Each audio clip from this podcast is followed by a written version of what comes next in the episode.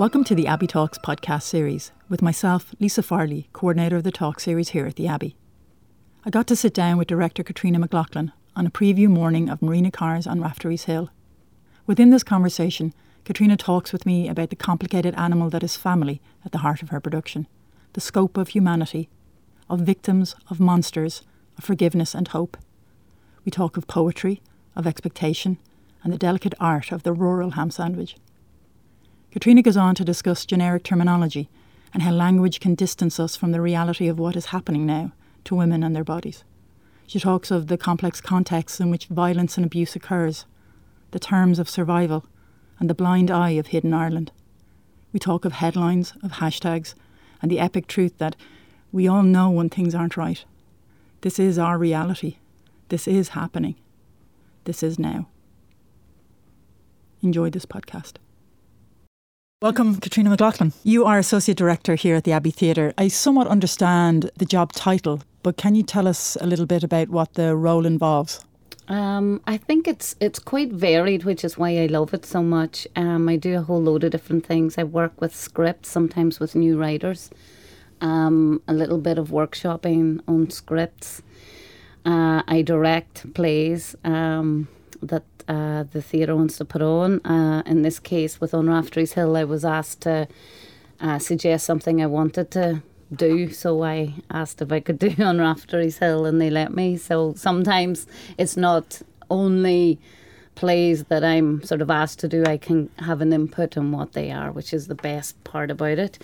And then I work with design students in Sligo. Um, there's a designer every year who gets a bursary to be part of the design department here, and uh, lots of bits and pieces. Uh, events that they need me to go to and represent the theatre. I do that. Uh, I've been to London to the embassy as the helping with putting together some entertainment. So different, loads of different things. Whatever the directors need, and whenever they need an artistic representative, they can ask me to go and do whatever. So you got to choose, um, or you you got you were asked to choose a play that you would like to direct, and on Raftery's Hill was that. Yeah.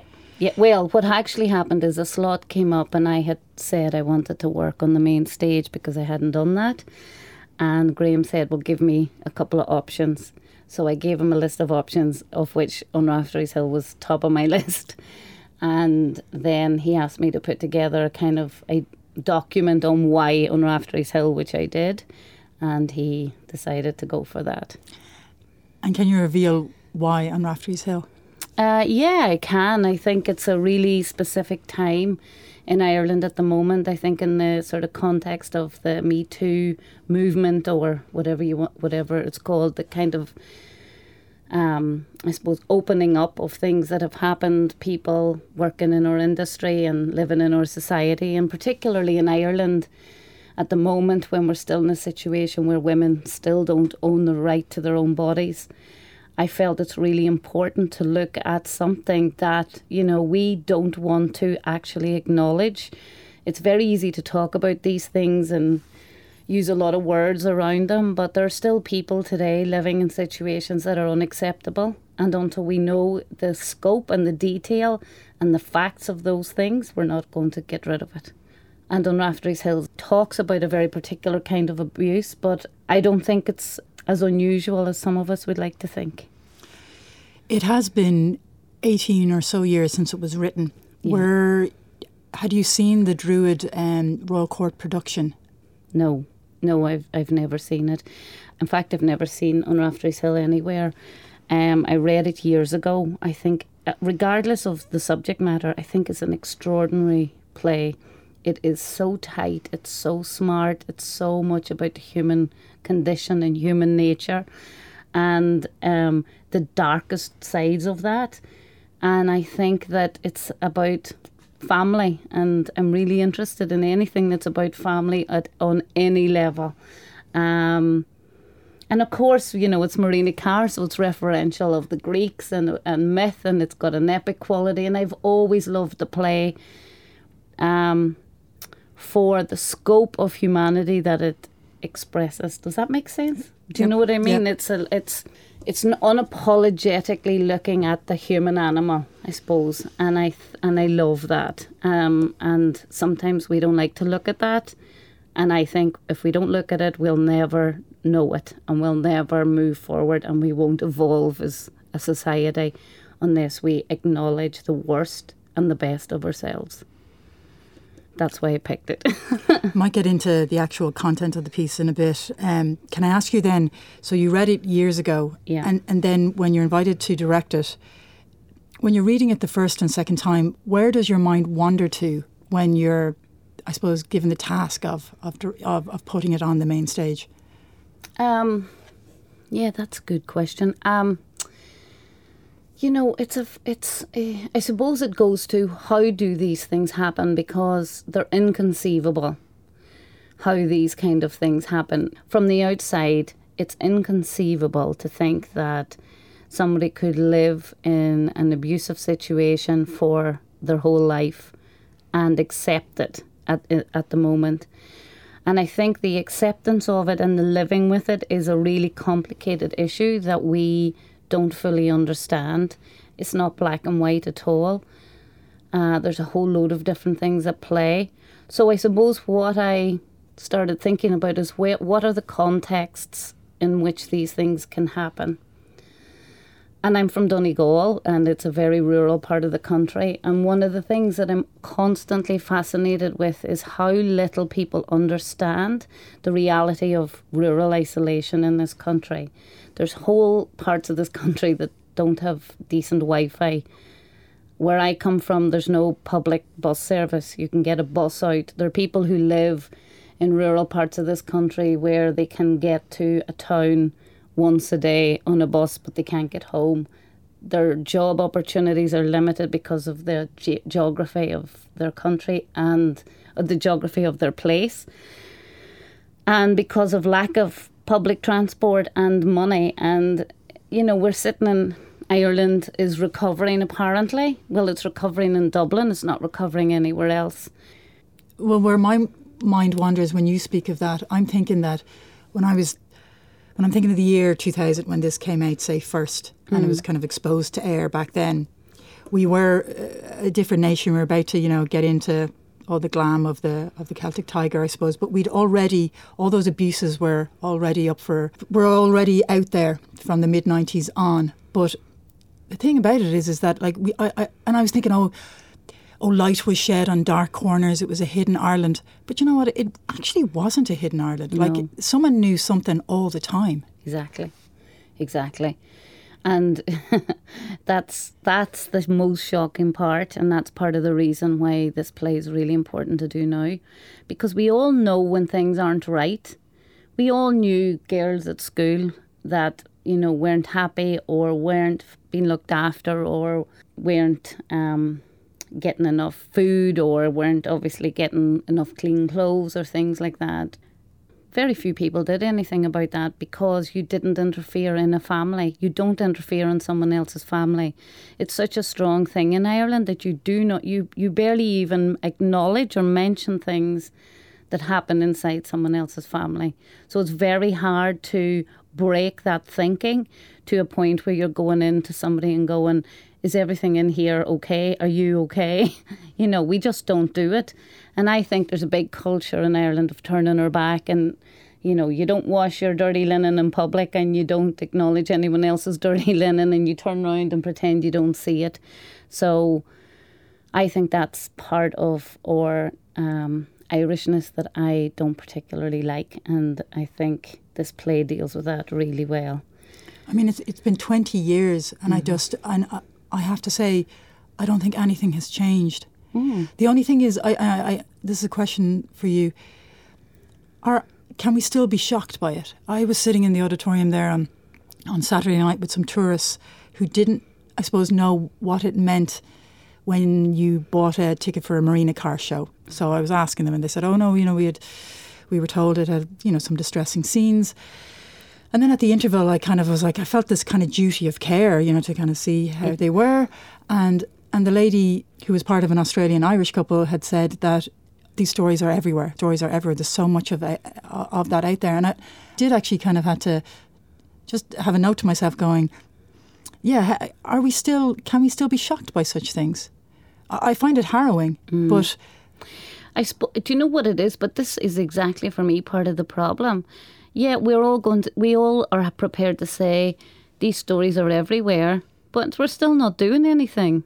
We're still not going in and taking those people out of those. I mean, you can't, of course, you can't take people out that don't want to come, but for some reason, we are ex- it's not we're exposing them but we're almost accepting them and i think we can accept them in some kind of way because we don't fully engage with what we're actually talking about there's something at the moment that's happening that i find really difficult which is the language around these issues is separating us from the actions because the language is really confused and talking in relation to something like the me too movement all like everything is not the same, if you know what I mean.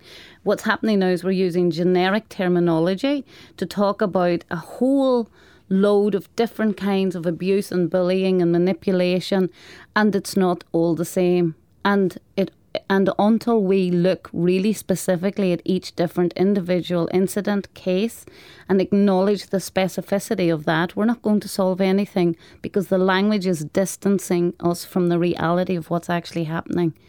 And something about this play, for me, makes us look at one tiny aspect of the kind of abuse that happens and looks at it in the most beautiful, humane, complicated way where it's not black and white, where sometimes people just need some kind of love, whatever that love is. And sometimes it's not very tasteful, sometimes it's brutal and violent and horrific. But people need love and they will take it where they can get it. And that's why the situation we're all in is so complicated because there's all different kinds of ways of needing love, needing and seeking approval. And the, I suppose the situation for me is much deeper and more complex than the language that we're all using to discuss it at the moment and hashtag. And I don't think this kind of minimalist version of communication works on this issue. I think it's actually causing more problems. And of course, that's my personal opinion. And of course, the joy of it is that these things are being exposed and brought into the open. But I don't see the next step happening yet. And the next step is what I'm interested in. It is the next step because I was prepared to. Um, talk to you about, I suppose, the headlines of the newspaper today because it is this play is so topical and timely. But when I went to look in the newspaper, like the stories that I avoid all the time, mm. and last week um, it was about the the foster care situation in Galway, and I didn't want to read it, but my mum handed me the newspaper, and I read more about it, and then, and when, once you start, you you get into it, and then I was going to go back to it this morning, but it, it wasn't on the front page anymore, no. and and there were no hashtags about it, and and I don't know what page it was on. Yeah, so what how is it that we're not taking to the streets? We can take to the streets about water charges. Yeah. And I'm complicit in this. But Me how too. yeah. How what is the next step? What how do we change it? We talk about it. Yeah. We bring it out to the light. I suppose we have to, you know, actually, I honestly believe that people like Marina Carr are how we talk about it because somebody like Marina Carr can look at the worst sides of human nature and alongside it look at the best sides of human nature and tell us that you know humanity is complicated and relationships are complicated and families are complicated and they're um, good, bad, horrific, violent, abusive, loving, glorious, majestic, all in the same moment and they're not one thing and we're keep trying to make everything one thing and nothing is one thing. Not even one relationship is one thing. But people like her make us understand that we are part of um our humanity is part of a thousand year evolution and will keep going in for another thousand years. And it's really interesting. This play is about the fact that this will always happen this will happen. I think her play says this has been happening since people have been in existence and it will happen for as long as people are in existence. But we don't have to accept it. We can challenge it and we can talk about it and we can identify it for what it is and help people get out of it. but it's going to be around for as long as there's human beings. And that's a horrible, horrible reality. And no hashtag or no conversation or newspaper article will fix that. There's something else needs to fix it. Talk to me about hope in this play. The play opens with music, beautiful, extraordinary violin music. You see the best sides of the human spirit at the top of the play and at the end of the play. It's the most beautiful thing. Like, no matter what happens, we are still capable of poetry and art and beauty. And that's why your arts are essential. That's why theatre is essential. And when you experience that in the same room as the artists making the work, it's like nothing else on earth. We've been doing that for as long as we've been alive as well. And I think we have to, you know, for me, that's that the hope the hope of humanity is not just in Marina's play. I mean, not just in the characters she writes in her play, but it's in the fact that she writes plays. It's in how she writes plays, and it's in the gorgeous, epic truths that she writes. Will you talk to me about the the set and the setting, and I suppose that shared vision, yeah, and how that came about? There's a couple of things about this set. So when I was thinking about how to make this play. Um, reading it, there's a couple of things in it, like Woodbine. there's a mention of Woodbine cigarettes, which stopped being made in the 80s, right? So there's a few things that made this play feel like we could do a sort of 1950s kitchen and there's something about that, you know, that typical Irish kitchen drama and there's something about that kind of um, dynamic for me that we can distance ourselves from, if you know what I mean. So if we're looking at something that looks kind of old fashioned or is set 20 years ago, even or 10 years ago, we can go, that was then, that's not now. And I didn't want that to happen. So we did simple things like we put a microwave in it and a kettle, and we opened up the kitchen to have a more modern feel. But then we opened up the set also to have a more um, epic quality, not a, a naturalistic, simple kitchen. I wanted um, it to be elemental. I wanted to speak of the world that the play is based in, which is the Midlands. It's, you know, It's on Raftery's Hill. It's really funny because we were having a conversation about I've said it kind of in a bog hole, if you know what I mean. And people are saying, but you don't have bog holes up hills. And I was going, go to Donegal. we all cut our turf up a hill. Um, and there's bog holes on hills in Donegal. So for me, it's like the, com- the kind of complicated elements um, of that kind of stifling landscape where things um, don't grow in waterlogged places. Things don't grow in the same way, rather, I should say. Certain things grow, of course. But there's something about the lack of oxygen in, in, in that kind of thing that I found really kind of provocative. And the other thing is, there's a lot of references to hares in the play, and hares are really interesting. The native Irish hare, I, I've become fascinated by, um, but they live in kind of nests. They don't burrow holes under the ground. They live kind of exposed and open in long grass. They make nests type of things. And there was something about that that seemed really, really right to me. The idea that the world was open, you could see into it. People were able to look into the family, but they still didn't go into the family, if you know what I mean, or delve into what was happening. So I suppose in coming up with the design for the set, it was a combination of a nest and a bog hole. and then wanting to lift it out of naturalism because I wanted to make the acting ultra naturalistic, so I felt I needed to make the environment a little bit more expressionistic. Um, because I wanted I want the characters to feel very familiar to the audience. I want them to look like your neighbor, your brother, your sister, your father, your son, because that's who these people are. They're not some alien species. They're not monsters that live behind woods.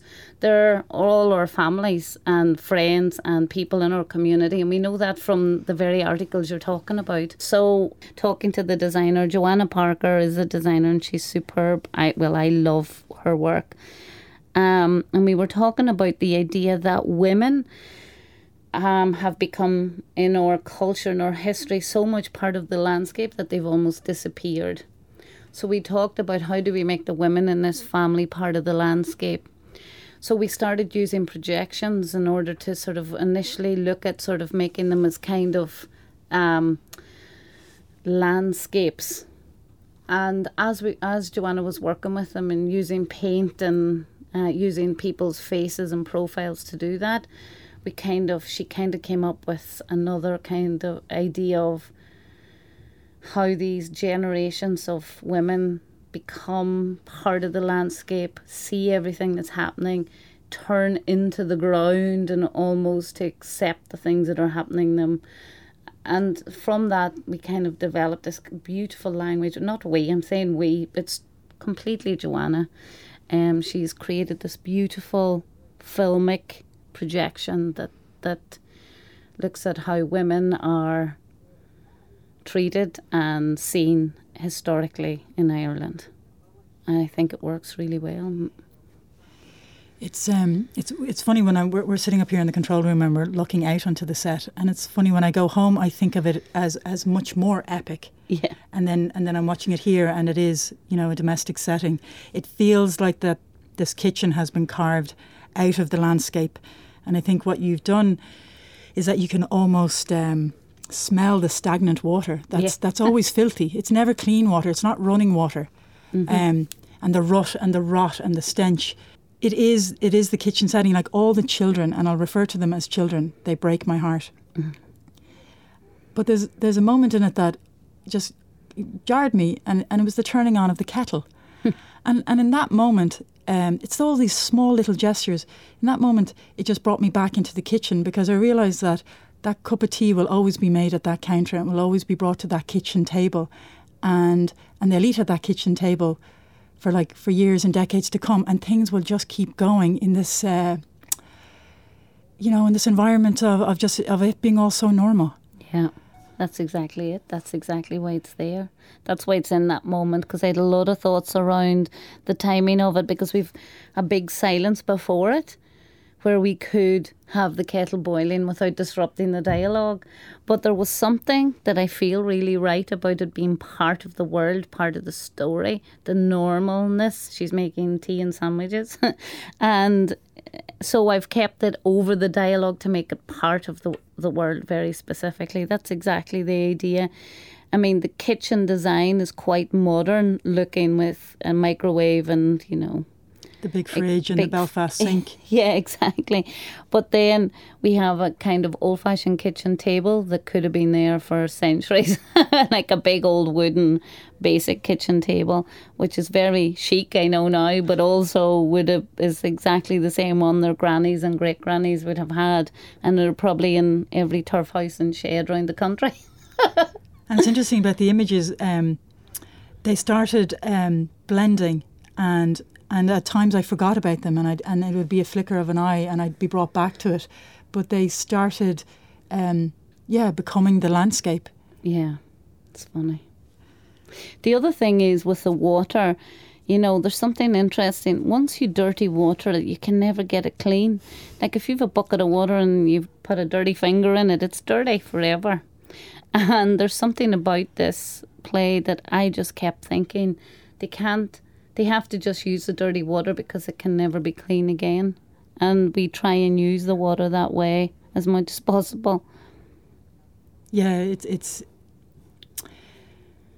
It feels stagnant to me. Mm, good. That's the idea. There's no movement in it. It's Yeah. still water. Yeah. Will you talk to me about the place of humour in this play? Um, because watching that audience on Saturday night, knowing what was coming, and knowing what had happened, in that second half, they're still laughing. I know, isn't that extraordinary? That's some writing, isn't it? They're laughing at the guy who. Well, some directing too. Oh my god! Like, uh, it's phenomenal to me that the character of Red still gets laughs in the second half. It's it's that's right. That's what happens. People come back into their towns having been in prison for horrible crimes and abuses against young girls, boys, their own family, and they come back into their town and they're back. Um, they're back doing everything that they they're accepted in a way that I find quite fascinating. I just don't understand. I mean, and you know, I don't understand it, but at the same time, it's the best part of humanity that allows that to happen. It's the forgiveness. It's people can forgive things, but it's a compl- It's very complicated, and I just don't understand it. I couldn't bring myself to laugh. No. I, I couldn't bring it. I just couldn't do it. And then, when you talk about humanity, there is a standard of humanity in this play and I can't forgive some of the I can't forgive the characters and I can't forgive their inaction. But it's utterly human. Mm, completely. It really is. And you know what? We all accept things we shouldn't accept. And we do it on different levels and to different degrees every day. Do you think the the perspective or the the placement of, of who the victim is has changed, say, in the last 20 years? Well, actually, that's part of what the reason I wanted to do this production and the way that it's done.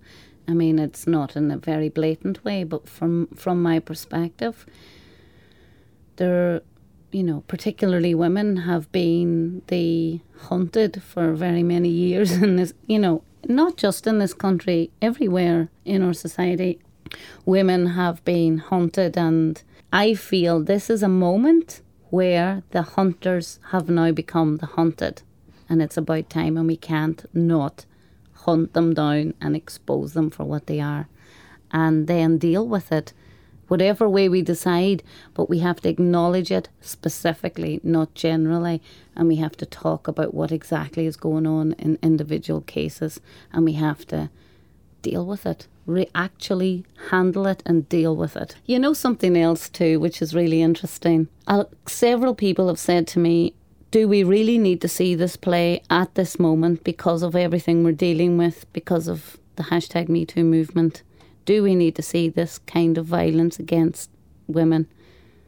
And I think we have to see this play because this play looks at violence against women in a real human context where nobody's a monster, everybody's a human being, and everybody's a complicated human being.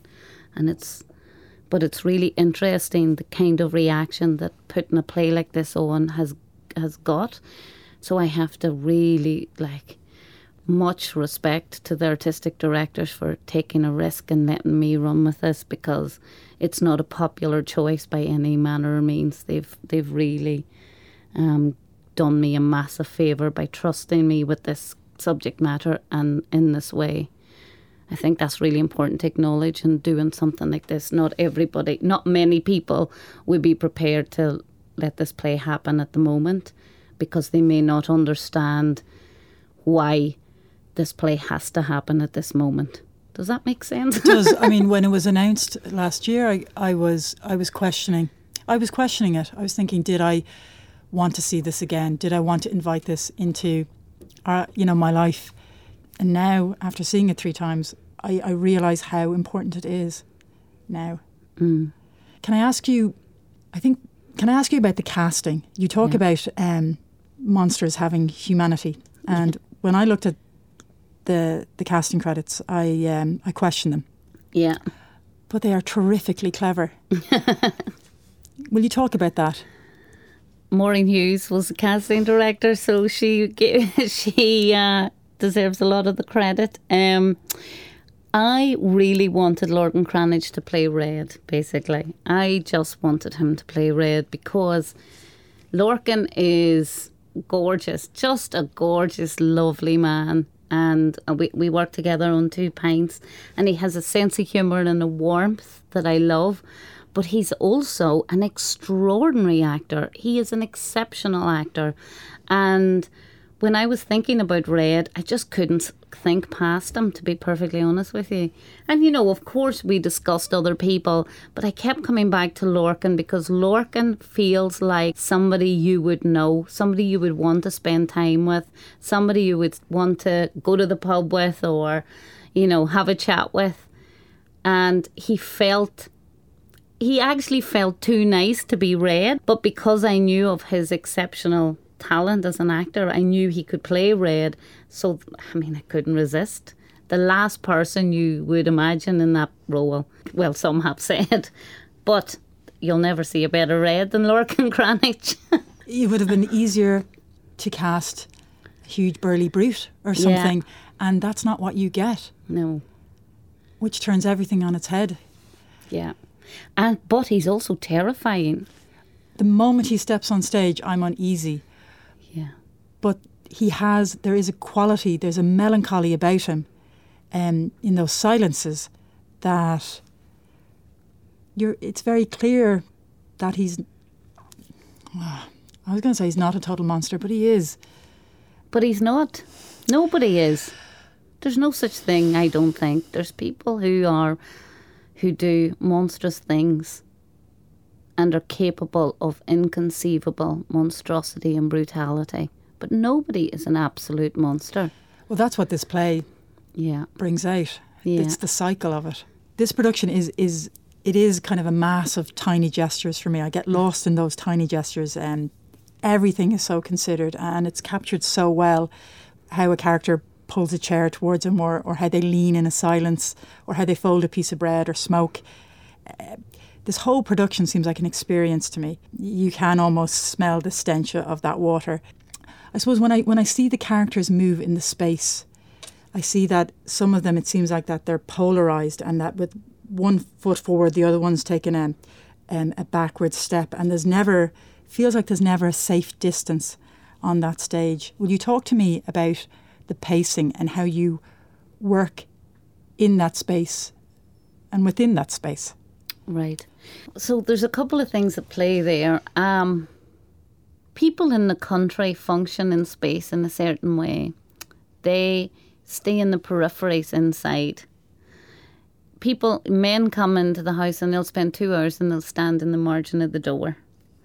It's a really specific thing to come in and sit at a table and have a meal it's not a no, it's not an easy thing or a normal thing. It's function. If they sit down to eat a meal, it's because they're absolutely starving. There is. It's the only situation in which I now now of course this is general, but I'm talking about men like agricultural men who are out working the land or out hunting for hours.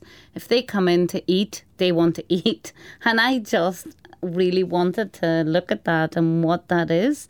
Also, they're not and now again, and I'm talking in gross generalizations, but I'm probably thinking about men of my father's generation and my uncles, like my uncles, and how they relate to each other. And I suppose I did use that, the neighbours at home.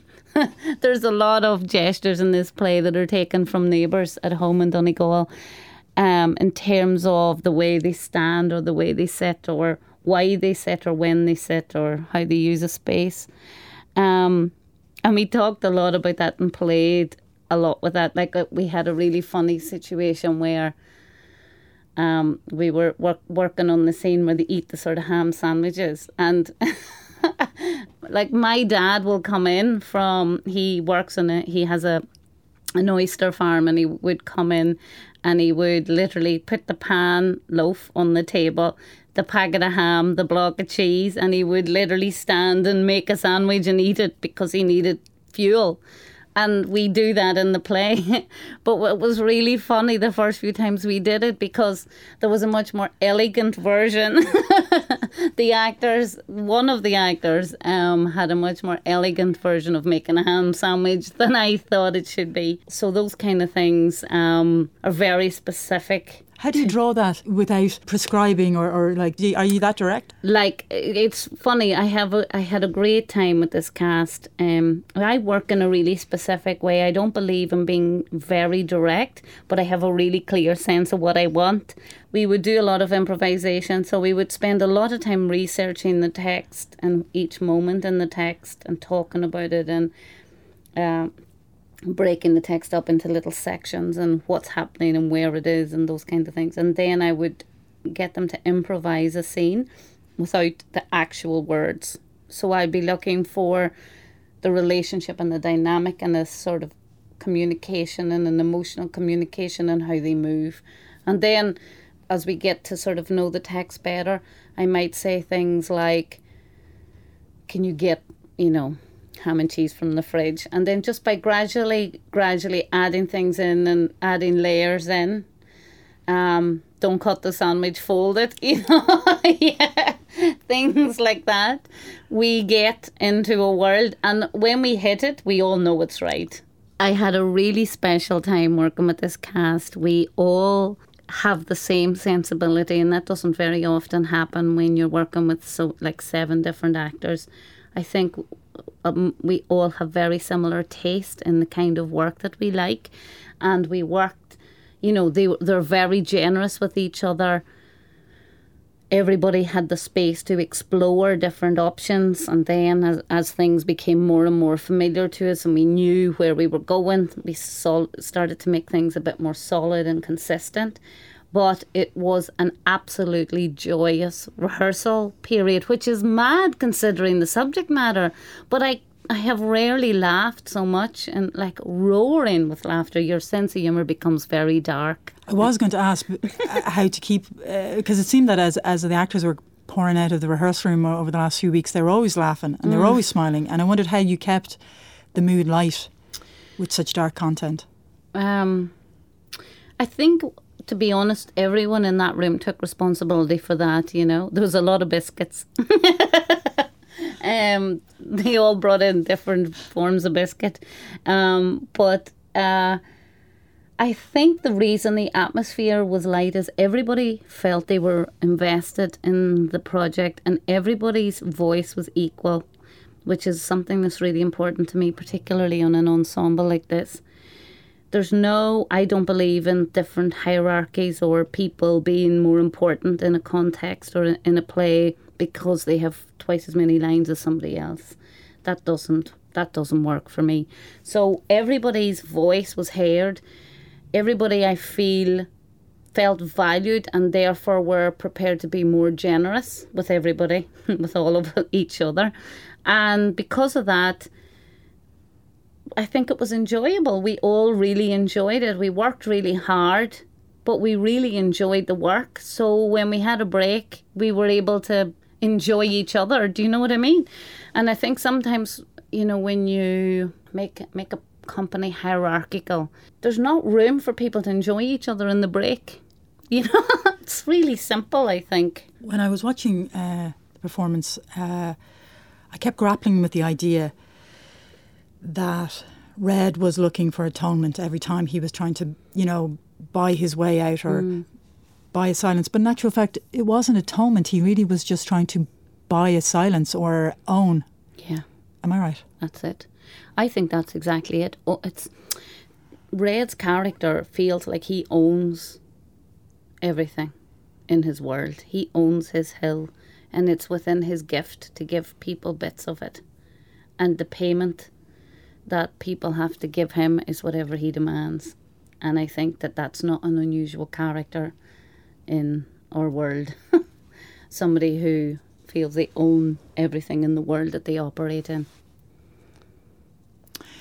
Um, as associate director, the work seems non-stop for you this last year, and the range of work is so diverse. It's from youth theatre to opera briefs to Two Pints Tour to Josephine K. Is there a gear change necessary? Uh, does it require a different approach for each of those types of um, projects? Yeah, it's totally different actually, and it's it's interesting. I've been thinking a lot about that lately because something like um, the youth theatre. Uh, I directed um, a show with the National Youth Theatre this year, and half of that job is teaching acting effectively or actor training or helping people understand how to perform.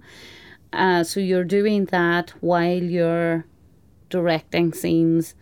Um, something like opera briefs is the same. It's students who aren't used to performing, so it's you know you're kind of trying to help them with the basics as well as direct. Um, I, you know, put it together in some shape. And with new plays, there's always a lot of dramaturgy, so there's less creative direction you can impose on a production because you have to make sure that you're giving the writer the best version of their play that you can and that you're true to their vision of their work. So there's a different energy and a different focus. Um, the ideal for me would be to be doing um, some new work and some classics because I feel it's only with a really tight, um, tried and tested text that you can play with the production values or play with the world or put a style on it or you know if it's a first play you have to give the writer their first their absolutely their version of their play i'm thinking with that kind of as i said range of work you know, you've been working as a director for like over a decade longer. Mm. What does it mean then to work on the Abbey stage? And did you feel, I mean, you're experienced enough, clearly you're experiencing enough. Did you feel a pressure um, or an expectation? Massive. Absolutely massive. But that's a little bit self imposed as well because, like, I've I've I've had plays on bigger physical spaces in other you know in America for example, but it's not my national theatre. And I was talking to a friend, or actually emailing a friend recently. The first play I saw here was Observe the Sons of Ulster in the 90s, and they sat in the front row of a matinee. And I remember thinking, oh my God, you know, I want to do that, I want to do that. But what I, but what I probably wanted to do at that point was perform. And so to actually because I to how you became a director was inconceivable. Like no one in my family has, is engaged in theatre. Um, it's not part of our history at all. um, so, so, what led you to think that well you wanted to perform, and mm. then the steps that took you to becoming a director? Yeah, I think that I was incredibly shy when I was a kid. I'm the oldest and I was like horrendously shy. And at that time, it, there was feises, like poetry feises. I don't know, everyone in the country used to do poetry feises. But despite the fact that I was shy, apparently, my mum tells me I would put myself in every single feis. And she said for years she couldn't hear me in the front row. Like I was like running off the stage before I'd said it. But I loved it and I did the feises every year all through school. Um, loved poetry, and I think, you know, I was trying to figure out what was it, and I think it was being listened to. I think that's what it was. I think it's one, you know, when you're very shy, you don't say anything. Uh, you know, so I think thinking about it, it was the only time people listened to me, and I loved it. so it must have been pure ego that I, I, drove me. No, um, I, I understand the impulse uh, that brings uh, people to, I suppose, want to act and be actors and actresses. Mm. What's the impulse then uh, that brought you to direct? If I'm really honest, it was completely impatience. I couldn't sit around and wait for jobs, and I started um, working with a youth theatre in Donegal when I was at the Gaiety School, I used to run a youth theatre at the same time in Donegal. So I'd go up to Carndonagh, up to Inishowen and do a, uh, run a youth theatre at the weekend. They were literally, they didn't know it at the time, they were literally three months behind me. Whatever I was learning during the week, I was teaching at the weekend. Um, so running a youth theatre um, like that sort of gave me a kind of a taste for it. And then we did exchanges with a company, a theatre company, youth theatre company in Derry. And then they asked me to direct Romeo and Juliet. And then that was it. Like, I loved that. And did you ever miss uh, the performing aspect? Or as a director, do you get that fulfillment Well, I was very slow to let go of the acting, to be honest with you, for years. And I was like, no, I'm really an actor. I'm only directing in the meantime. Um, and then it kind of occurred to me that actually I was, I was probably more of a director. You, there's a certain part of yourself you have to give um, away when you're an actor, and I discovered that at a certain point that I couldn't do that. And I think that it's easier to do it as a director because it's not so obvious. what does that mean? Um, I think that you have to use every single thing in you as a to be an excellent actor. You have to use the you know everything that is that you can like everything that has happened to you, everything that you know, everything that you've seen, everything that you've read. You have to be prepared to give it up to be an excellent actor, whatever it is, you know. Isn't it funny? I, I this is kind of off the cuff, but isn't it funny? You never really expect your plumber to be excellent, isn't it? And yet we have this like you yeah. know superhuman standard for actors that I find that curious. It's true. You're right. But you know, if you want to do something, well, there's a couple of things. If you want to be an actor or work in the theatre, you're not doing it for the money or you're not doing it for another lifestyle. You're doing it, it is the life, it is the lifestyle. And you're not doing it to have a great house or lovely holidays. So I think that when you decide to become an actor or a, in the arts at all, I think actually musician or painter, whatever, dancer, you want to be doing it at a a certain standard or at a certain level, whatever your personal idea is. So I would look at people like Philip Seymour Hoffman and go, that's what an actor is. And if you can't do that, then why bother? you know, he gave up so he gave up his whole life actually to be who he was and capable of what he could portray on screen, on stage. And you know, that's an actor. Of course, he was a great director too. Damn him, he could do it all. um, I'm gonna. Uh, I'm conscious of time, so I'm going to be wrapping up soon. But in in that same vein, was uh, what was the first production you saw? What, what was the first piece of theatre you saw? But also that changed how you saw theatre, but also changed your worldview. It was Carmen by Gardzienice and it changed everything. Changed. I didn't know theatre could be like that. It was mind boggling and extraordinary and heartbreaking and it was a it was an experience and it was strange and funny and so skillful like they were like acrobats and I saw it in Derry and it moved around it was in two different places one half in one place and another half in another one part was completely lit by candles, and there was a man going around relighting candles all the way through. That was his entire function in the play or in the perform- production. Um, and it was more of a, it wasn't a full opera version. I'm, I'm not entirely sure what they did, but it just blew my mind. And I and then I knew I, I and I was still at university. Oh yeah, I was only yeah, still just starting university at the time and I tried this. You know, I wanted to do theatre always, but I ended up doing a science degree for reasons that are too complicated to talk about just now. But um, I went straight back after seeing that production and tried to change out of my science degree and into theatre, and they wouldn't let me. so I had to finish the science degree before I could move into theatre. But after that, I knew I was going to do it. And Guards of Gardzienice had a company. Then they came back and they did a workshop for a couple of weeks in Derry, and um, I was able to do that with them, and they kind of lived like they had this ideal, idyllic way of making theatre where they all lived together in a house up a mountain in Poland. And I thought, this is what I want to do. Of course, completely unrealistic and stupid, but um, I'd still, half of me still goes, you know, the time you would have, the time to make the work just focusing on the work. When you think about the work and how you immerse yourself or want to immerse yourself in that work, um, an, uh, an actor will talk about sometimes leaving a character behind at the stage door or bringing that character home with them. as a director, do you bring all those characters home with you, or do you leave them at the stage door? And what are you like to live with during a production?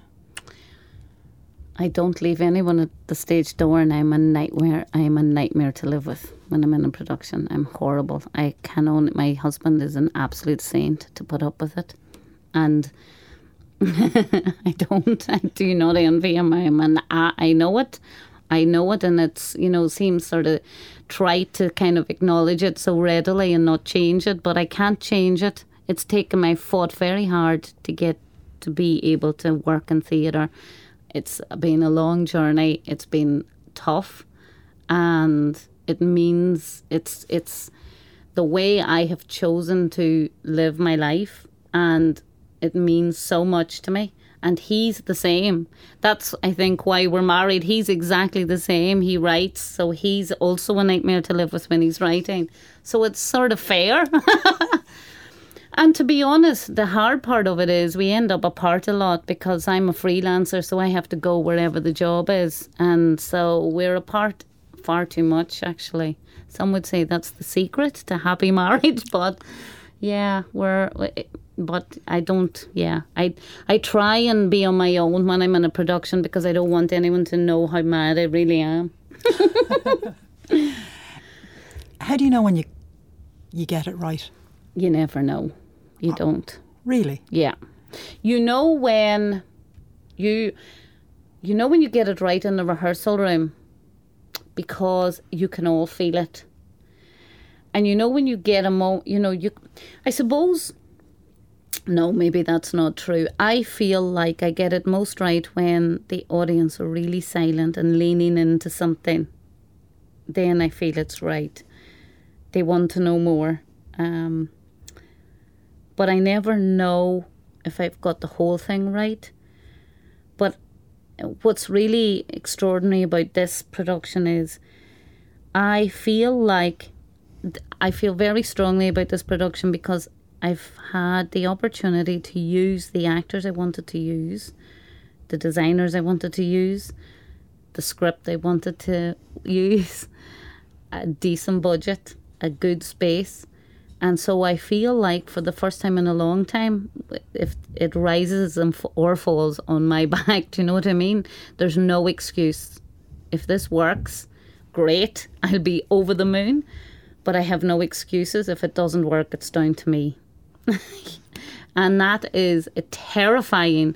And for that reason, I think it means a bit more to me than maybe lots because I can always blame, ah, we only had this budget oh, this designer wasn't available and we had to use this one. Um, you know, whatever excuse, I'm just pulling things out of the air. But you know, there's a, you can, but I can't. I have nothing to blame if it doesn't work. Did you feel it? I've watched the performance three times now. Once in the rehearsal room, once in dress, once with an audience. And watching it with an audience, I could feel the audience go with this performance. I could feel them leaning closer mm-hmm. to hear more. You must have felt that. Um, yes, the first preview, I think I um, felt it. The second preview, I was focusing on things that I was trying to fix, technical things, moments that I felt weren't right in the in the right rhythm, and I think I missed the audience reactions because I was doing something technical. I was kind of outside of it, so I wasn't part of the audience. You have to be part of it to feel it, I think. Um, but I, I, I felt a kind of a support of the story in in the audience at the end which I which kind of threw me because I was expecting a bit of hostility and I was really surprised at the warmth of the support of the story um, that was at the end. So when I watch the third preview tonight, I'll try and relax a bit more and be with the audience. Final question, I'm going to let you go. Um, what do you get from directing, and how do you measure success? That's kind of two questions. That was unfair. we'll go with it. Um, what do I get? I get from directing. I get to think about the world in a way that is extraordinary and provocative and inspiring. through the plays that I get to read and work on. I get to spend my time with the best people in the world because I'm around artistic, creative people all the time. I get to tell stories and have a voice in my community that I wouldn't have because I naturally would avoid saying anything. Um, so I, I get an opportunity to express myself through other people's words, I suppose. A bit like the fish. um, mostly I just get to be around brilliant people who make me think about how I should be in the world every day and change my opinion on that every second day. And I don't know how to measure success because I haven't had it yet. well, I think it's heading towards you. Katrina oh. McLaughlin, thank you very much. Thanks a million.